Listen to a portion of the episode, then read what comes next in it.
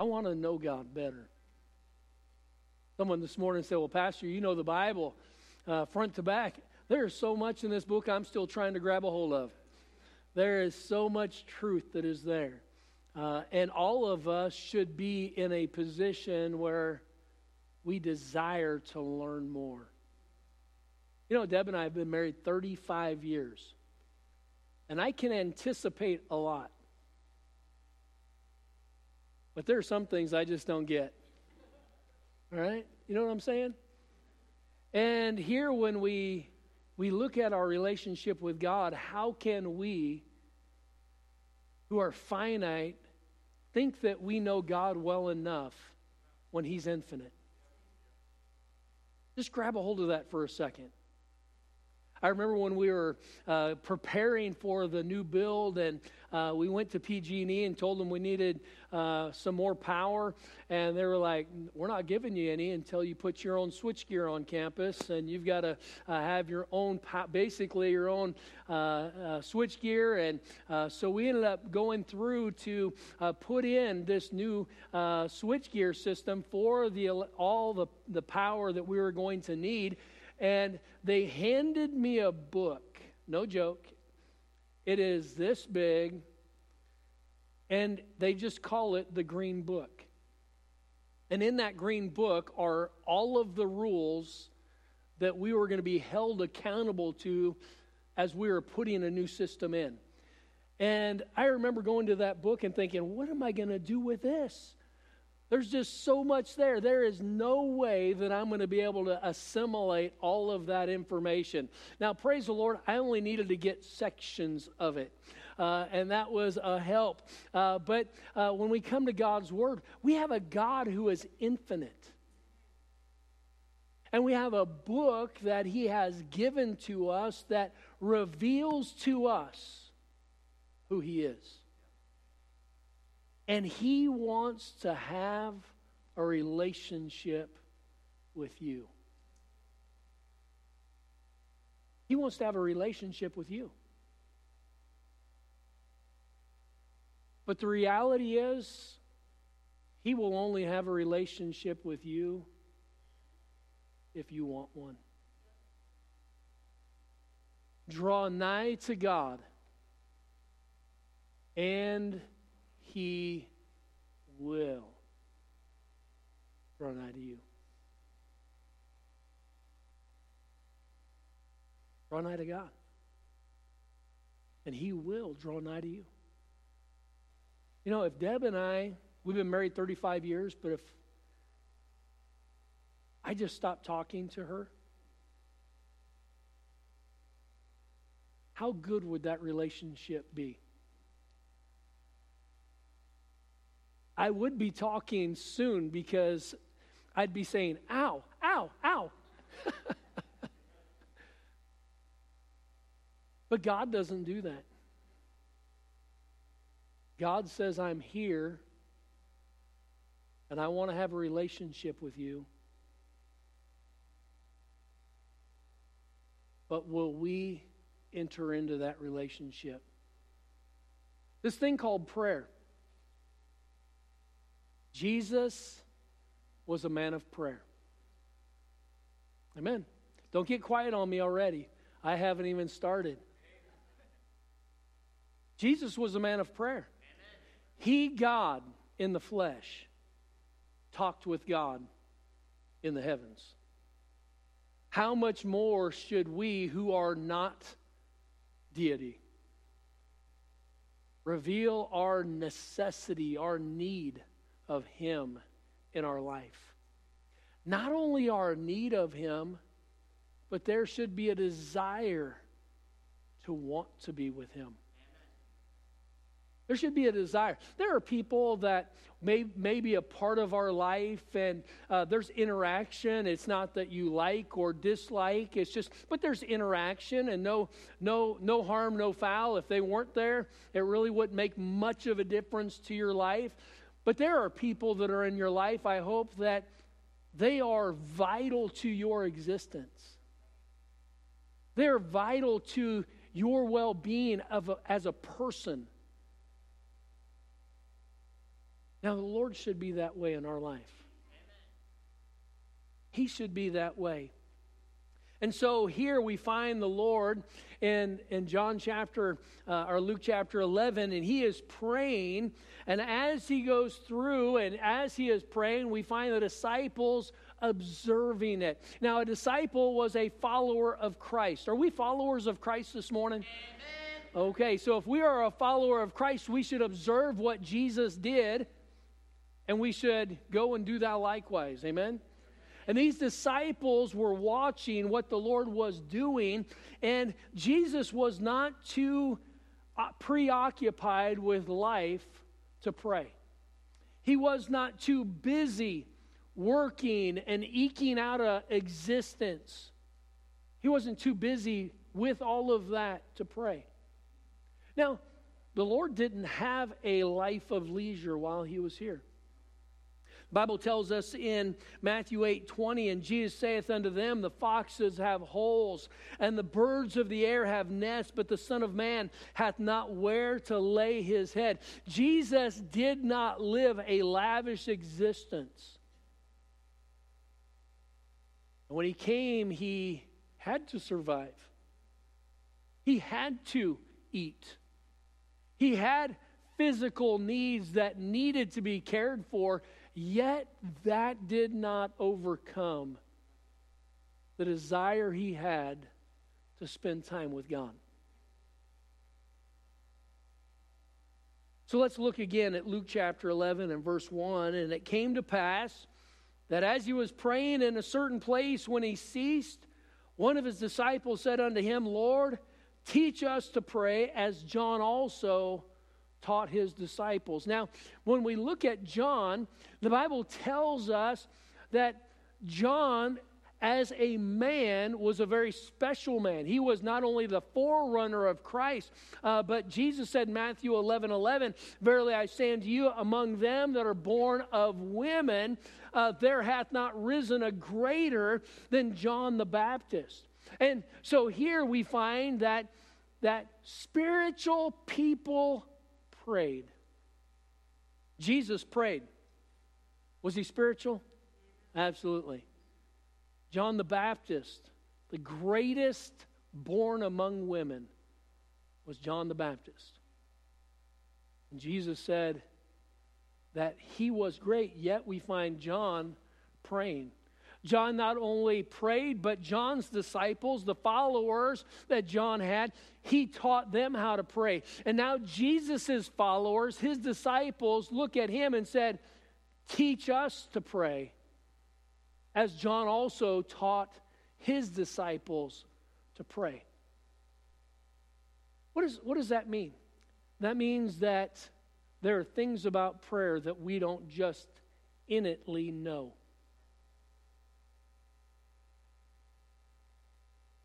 You know, prayer isn't natural, is it? Have you ever bowed a knee to pray and what am I going to say?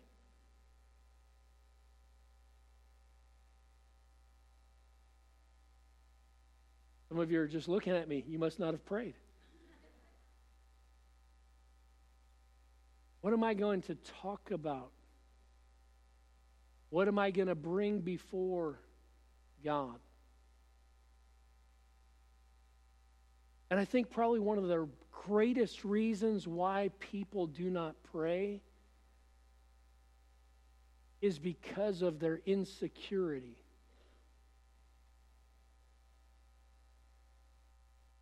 How am I going to come before God? What will I say? What if He doesn't answer? Anybody ever felt like God didn't answer a prayer? Let me tell you, He has answered every prayer. Some of them He answered no. Well, I prayed and God didn't answer my prayer. No, He answered your prayer. He just didn't answer the way you wanted Him to answer your prayer. Sort of like as parents, our kids will come to us and they will want something. And as a parent, you look at it and say, No. Are you kidding? I'm not doing that. God's smarter than we are. We're not going to give our children something that is going to hurt them.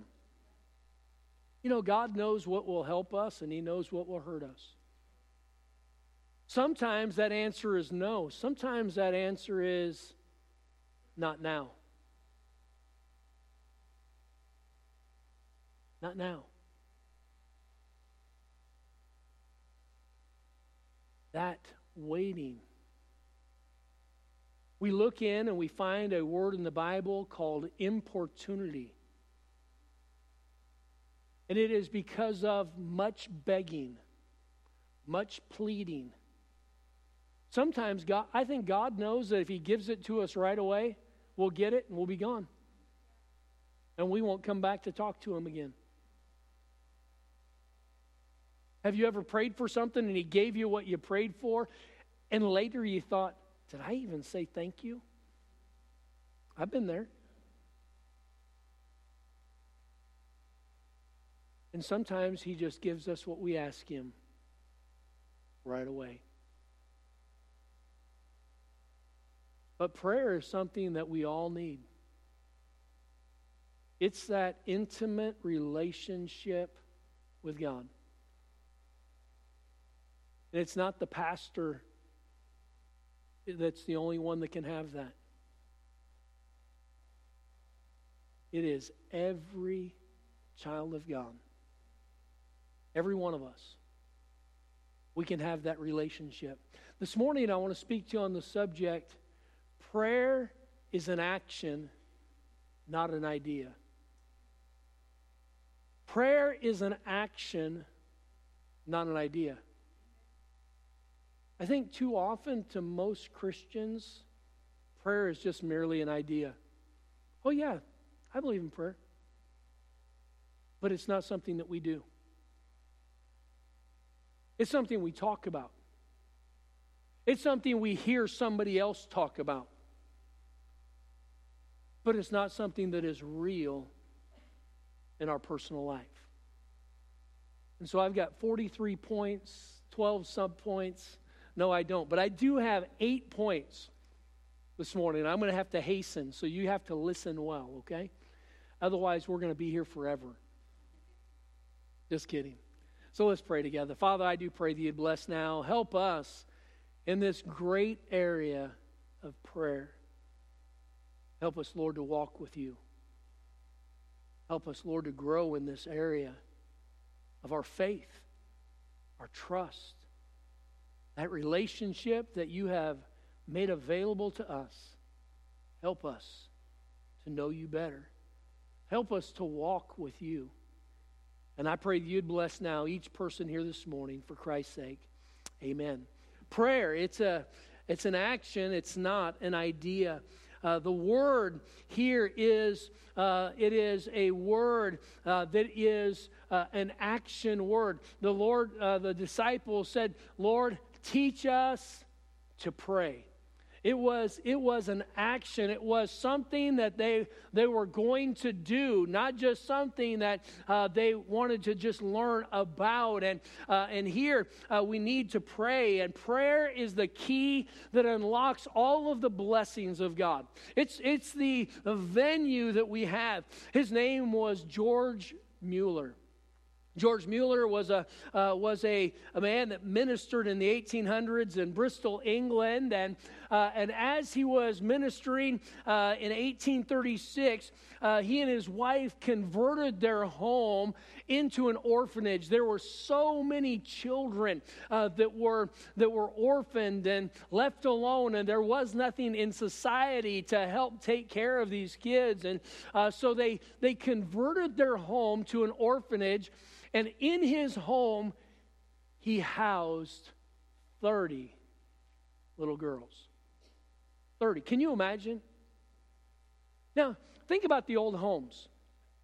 The old homes, they, they were all boxed up, cut up, rooms everywhere. I don't know what it was like in the 1800s, but in the 1800s, they were they were probably small. I cannot imagine him. Uh, he wasn't living on a plantation in North Carolina. All right, uh, this was this was a home and uh, just a single residence, and he converted it into an orphanage. And uh, and the children came, and he had thirty little girls, and uh, with that, uh, the need just continued to grow. And within that first year or two, there were multiple other houses that came available on the street, and he was able to get those houses purchased, and uh, he converted them into homes. And, uh, and by 1846, he realized that the great need I mean, these houses, every one of them were full uh, with, with children. He had some homes with little boys, and then uh, a couple homes with little girls. And he said, uh, I need to have a house that is built that will, uh, that will be able to house all of these children. And so in 1845, uh, he, that growth continued, and he decided that he was going to get a home built that would hold 300 orphans. 300. Can you imagine? Moms, just think about it. I mean, you're ready to pull your hair out with three. And he had three, he was going to build a home for 300. So George Mueller, they, he ended up getting this home, and by 1849, uh, the Ashley Down home in Bristol was opened up. By 1870, he had five homes that would house 2,050 children. Can you imagine? Can you imagine the state of a society where there were that many orphans? Left to themselves. And George Mueller, he had five homes. The first one uh, held 300, the second one held 400. Uh, the third, fourth, and fifth were all uh, exactly built alike, and they and they housed 458 children each. And uh, and this man, uh, he not only was taking care of these children and housing these children, but he had to feed them, he had to clothe them, and he had to educate them. And he never asked anybody for a dollar. He would go to God. And he went to God saying, God, you wanted me to have these homes. And he would come to God for their, on their behalf. And God would put on the hearts of people Give, and it shall be given unto you. Good measure, pressed down, shaken together, and running over shall men give unto your bosom. You know, God uses people to meet his work. He uses his people to meet the needs of other people, and, and the, the God would put it on the hearts of other people to support uh, this ministry. And, and people were coming, and these children were safe. They were taught, they were saved, they impacted a nation. But George Mueller was a person that learned to pray. They said it's documented that he would gather the children together and they would get to the table and thank the Lord for the food when there was not anything in the house. And a knock would come to the door. And a baker was out front who was on his way to the, to the city to sell his baked goods. And the wheel on his cart would break and there was no way for him to get his goods to, to sell. And he would offer them to this orphanage. You know, God knows what he's doing. You say, wouldn't that be amazing to see answered prayers like that? How many of you would love to see things like that? But we got to pray. We got to pray. So, here in this passage of Scripture, when uh, the disciples are looking at the Lord, uh, verse number one, and it came to pass that as he was praying in a certain place, when he ceased, one of his disciples said unto him, Lord, teach us to pray, as John also taught his disciples. And he said unto them, when ye pray, say, Our Father. The word to pray is the, is the Greek word uh, proseuchomai, and it's used 90 times in the New Testament. And it is to address a deity, but it's to, all, to, uh, to make a request. It's to make a request. So, what do we find in this request, uh, this instruction about prayer? Number one, I want you to see access. Access. Number one, access. What, it, what is it? Here we said, Jesus says, when ye pray, say, Our Father. Now, how can he be your father? Because the Lord is saying, when you pray, say, Our Father. It all starts with being born again. If your prayers are going to reach the heavens, you need to be a child of God. And how can we uh, have God as our Father? It's through Jesus Christ. And what's such a what's such a wonderful thing about that is that if Jesus, if God is my Father, then Jesus has to be my Savior. And so, as I trust Him as my Savior, He's not just my Savior, and God is not just my Father. I am an heir of the Father, joint heir with the Son joint heir with the Son. That means that all that the Father has is available to us. Amen. All right, so, so if you knew that your father was uh, rich and your father was a multimillionaire, would you have problems asking him to help you with your electric bill? How many of you look at your electric bill and say, wow, what's going on with this? I could use some help with that. You know, our help shouldn't be to Governor Newsom. Our help shouldn't be to, uh, to uh, some tax advantage. The help, we need to be looking heavenward.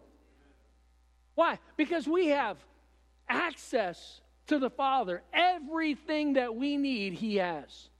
Amen. You know, if we don't believe that, that's why we look for everything else. You know, it's not the government's job to take care of us, it's God's.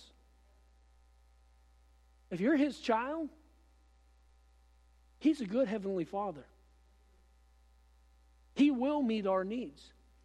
So, that access, we see, first of all, uh, He is the one that has, the, the Lord is the one that makes it possible for us to have a Heavenly Father. John 1 12, but as many as received Him, to them gave He power to become the sons of God, even them that believe on His name. Uh, and so, we are that heir of God. Uh, Romans 8 16 and 17, the Spirit itself beareth witness with our spirit that we are the children of God. Let me tell you, if you are God's child, the Spirit of God dwells within you and confirms that. If you are not, He convicts.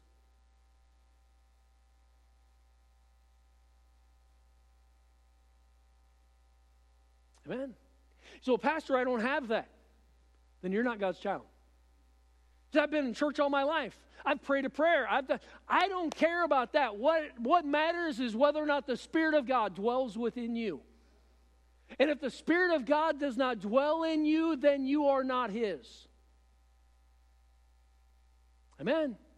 There should have been a bigger amen on that. That's doctrine, that's truth. The Spirit of God dwells in the child of God. And the Spirit of God, He convinces us of truth, He convicts us of sin, and He chastens us when we do wrong. You know how I finally got the assurance of my salvation?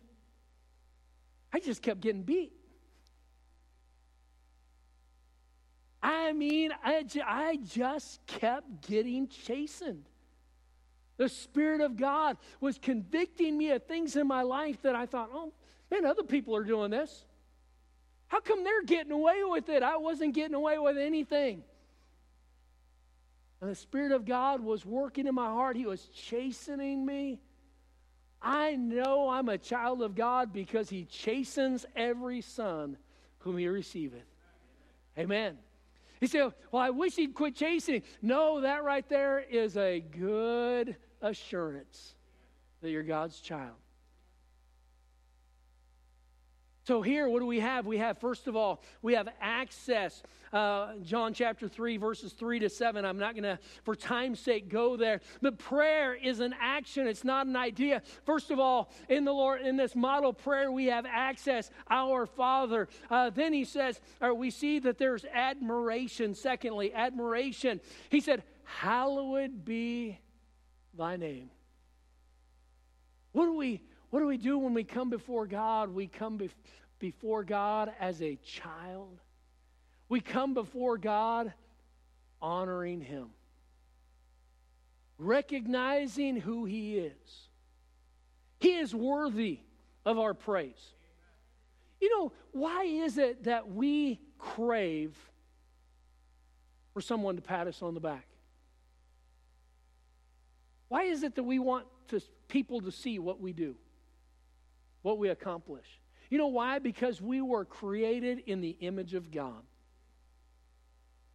And God is a God who is worthy of every bit of adoration, every bit of praise. And here he says, he says, hallowed be thy name. He, this word uh, hallowed is the word hagios. It is holy is your name. Uh, there is nothing that is defiled with your name. Uh, your name represents all of who you are and everything, every part of who you are is good. You are you are holy, sanctified, dedicated, the sacredness of the name of God. Uh, and let me tell you, uh, as a child of God, don't use God's name in vain. Amen. OMG should not come out of a child of God's mouth because you are using his name in vain. And absolutely, a curse word. Curse word is bad enough. But a curse word that, and then include God in that? Unbelievable. We, we've got to be, we've got to recognize who it is that we serve. So, here in this prayer, and the Lord has given a model prayer. This is not the Lord's Prayer. He did not pray this. This was an outline on prayer. And we see, first of all, in this outline, we have access. In this outline, we see that there is admiration. In this, this outline, we see an adoption. Look at verse number two. And he said unto them, When you pray, say, Our Father which art in heaven, hallowed be thy name, thy kingdom come. Thy will be done, as in heaven, so in earth. What do we find? An adoption of kingdom principles.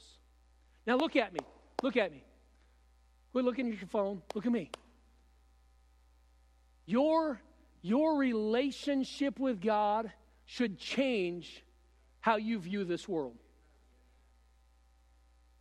Our values should be different than what the world's values are. Too many Christians, it's all about this kingdom. God didn't save us to build our kingdom. Amen.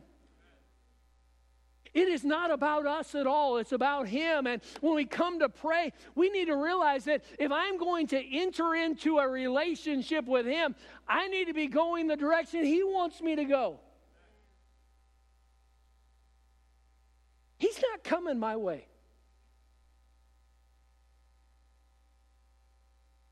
She's not even coming my way. I mean, in a relationship, uh, down here, these relationships, there's, there's give and take. But with God, God didn't create us so he could come and be on our page.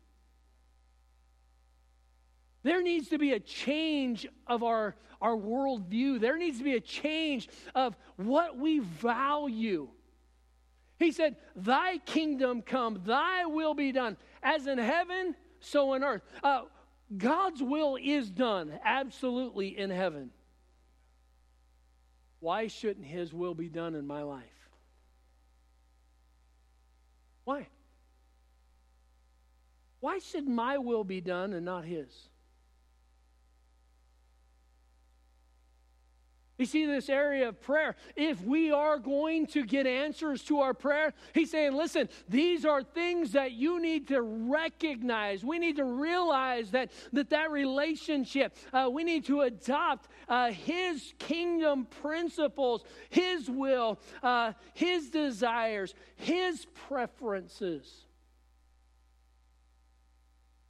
Why is it that we would submit our will to somebody else down here? But we won't submit our will to God. You know, you will submit your will to a boss because he holds a paycheck over you. Right? That fear of reprisal would cause you to, to follow whether you would submit to his will. I'm not talking about wrong. I'm just talking about even if you think just should be done differently.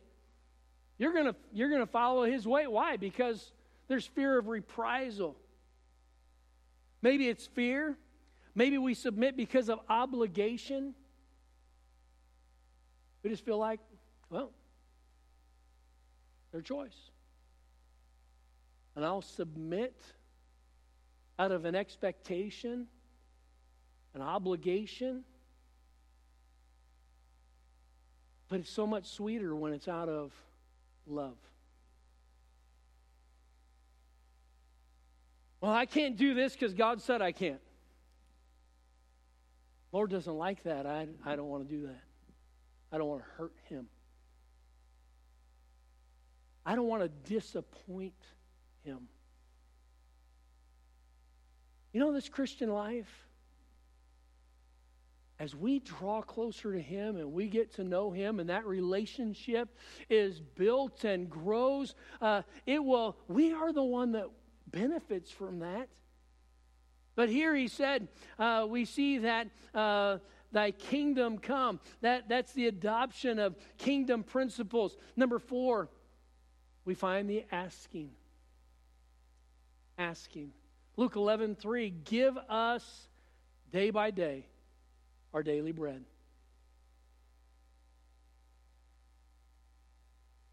You know, this this world, it's changing, isn't it?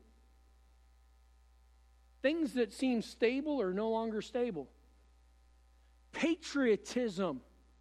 Man, I just thought America would always, Americans would be patriotic, love our country. It's changing. There's so much that changes. We, we change in not only our focus, we change in our trust. You know, just on Friday, the second biggest financial bank failure happened on Friday in history. The biggest one since the 2008 crash. On Friday, they were talking about runs on banks. Does that sound like something out of history that we've heard about before? The Great Depression? And what happened? All of the security of life was stripped away. Give us this day our daily bread. You know, do we trust God for today? Or do we only trust Him when we can't take care of it ourselves? You know, when Deb and I were in college, and we're having to pray in our meals, we're having to pray in gas in the car. Man, it's a lot easier to live by faith when there's nothing else there. But if you go to the gas pump and you really don't have to think about it, it's on purpose that you're going to live by faith. And I'm not saying that I want us to be in that spot where we are stripped of all of our securities, but it would be better for us if it would cause us to pray.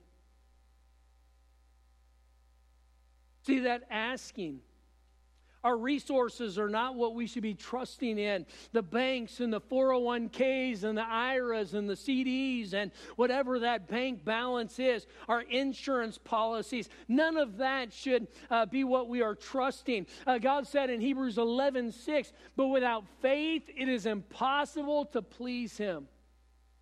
For he that cometh to God must believe that he is and that he is a rewarder of them that diligently seek him. You see, our coming to God, us coming to him asking, he rewards us for that trust, for that faith.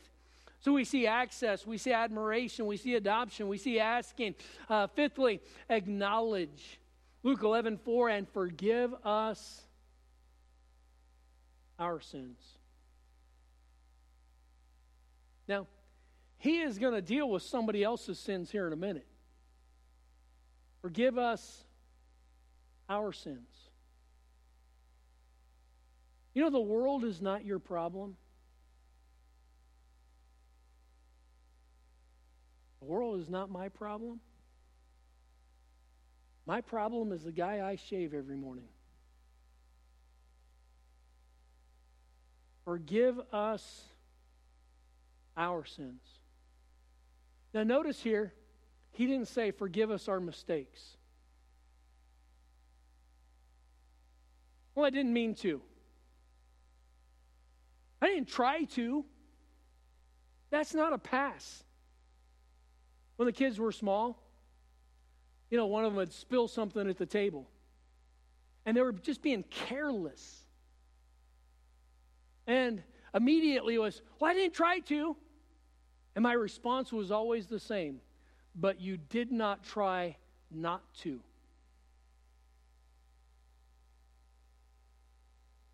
Well, I didn't mean to sin. I didn't try to sin, but I didn't try not to sin. There's a difference, isn't there? Here, when the Lord says, you want to have a relationship with God? You want to pray? Own it. The devil didn't make you do it. You did it all by yourself. The devil didn't make me do it. Have you ever had those blue lights behind you? Knock on wood, it's been a while. But nobody made me speed. It was it was mine. I couldn't blame I could try to blame Deb, but it wouldn't work. We got to own it. Own our own sin. But for us to own our sin, we have to realize that it's sin. It is an affront against a holy God. He gives us a standard of conduct. We're not supposed to break it. That means that we don't say, Well, I don't see anything wrong with it. It doesn't matter. You know, there was a lot of things that I didn't see anything wrong with when I was a teenager. By the time I had teenagers, let me tell you, I knew what was wrong with it. There was a difference. Let me tell you, our Heavenly Father, He knows. Forgive us our sins. 1 John 1 9, he said, If we confess our sins, he is faithful and just to forgive us our sins and to cleanse us from all unrighteousness. That word confess is the word homologeo, and it means to say the same thing as God doesn't call our sins a mistake. It wasn't an oops, it wasn't an accident, it wasn't somebody else's fault. God, I sinned. I'm sorry forgive us our sins. He goes on. We see that acknowledgement uh, for sin. We see uh, next, we see that assurance. We assure him, for we also forgive everyone that is indebted to us. Everyone. Well, I can forgive this person and this person and this person, but I'm not forgiving them. You know, you know who it is, right? They're already right there in your mind. Forgive everyone. God says if you want to have a relationship with Him, not only do we need to seek His forgiveness, we also need to forgive everyone that is indebted to us, that owes us owes us an apology. They didn't say, I'm sorry. They're still doing it. Everyone that is indebted to us. You know, there's freedom when you let things go. There's freedom. And here with that, the Lord teaches us in a parallel passage, Mark 6, 9 to 15, uh, we see that he said, But if ye forgive not men their trespasses, neither will your heavenly Father forgive your trespasses. What do we find? We find that sowing and reaping works in every aspect of our life. It's a law of nature, it's a law of God and hear that forgiveness. And so the Lord said, if you do not forgive, the Lord's not going to forgive you. And that, what is that? Unforgiveness in our life brings judgment, it brings chastening. If God's not forgiven me, He's chastening me for my sin. He is holding me accountable for my sins, my transgressions. I'm not talking about salvation. We don't lose our salvation, but we can lose that relationship. Our kids, uh, they grew up, and as they were growing up, they were kids. And they did things that were wrong. And sometimes they got whooped. And that's still not a bad thing, amen? And here, what do we find? What was it? They were still my kids. Didn't change that they were my child. But when they when they were doing wrong, that relationship was strained. Same thing with our Heavenly Father that relationship is strained. So we see access, we see admiration, all in this uh, in this uh, uh, passage, this model prayer. Uh, we see adoption of kingdom principles. We see asking, acknowledging our sin, assuring that we will forgive, and then we see avoiding and lead us not into temptation. Lead us not into temptation. Proverbs 3, 5, and 6 Trust in the Lord with all thine heart and lean not unto thine own understanding. In all thy ways acknowledge him, and he shall direct thy path. Uh, Psalm 119, 105, uh, he said, Thy word is a lamp unto my feet and a light unto my path. What is it doing? It is giving me direction so I can see which path to take, but also so I can see what path not to take. That avoiding, then the lastly, the aspiring. To aspire. Deliver us from evil.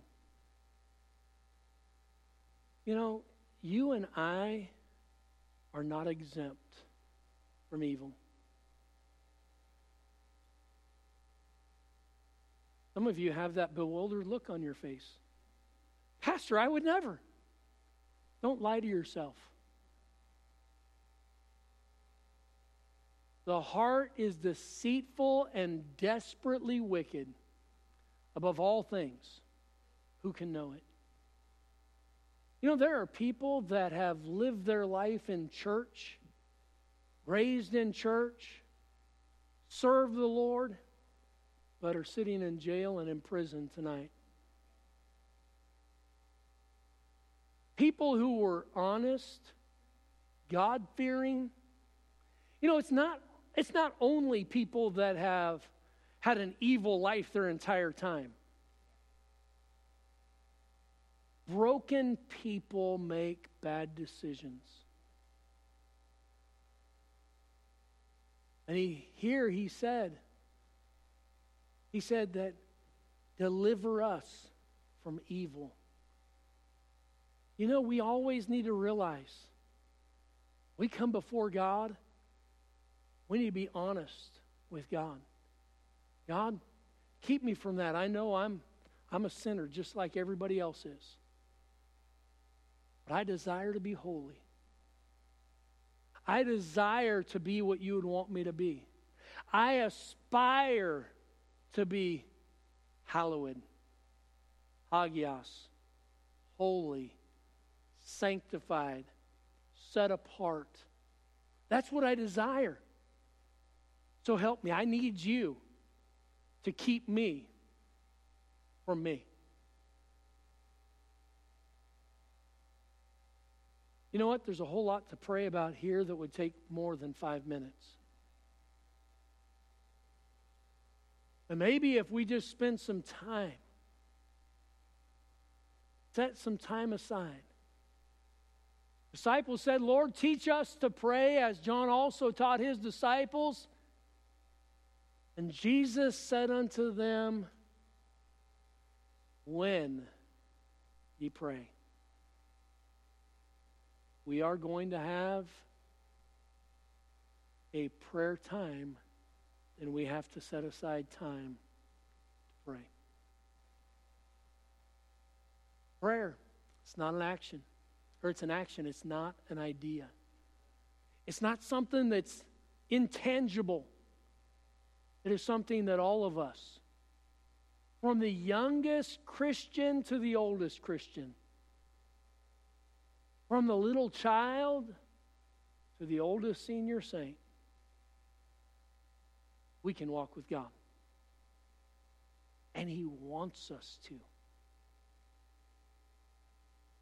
He wants to spend time with me. I don't get it.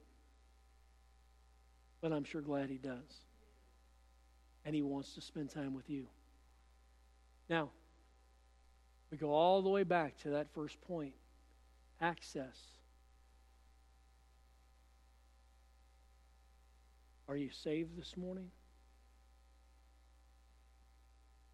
Have you personally accepted the gift of eternal life that Jesus Christ has purchased? He has given us that opportunity, but not everybody has received it. Today, if you've not accepted Him, receive Him today. And with that, not only do you have Christ as your Savior, God as your Father, you are an heir of the Father. And everything that He has is available to us. Father, I pray that you'd help us this morning. Help us to realize the great opportunity that you give us to pray. Lord, how would our life change if we spent more time with you? How would our homes, our marriage, our family, our child rearing, our counsel, our leadership, every aspect, how it would impact our life? And I pray that you'd help us truly to be a people of prayer. So meet with us now. Help us. And Lord, if there's one that does not know you, may today be that day. For Christ's sake, we pray. Amen. Let's stand together.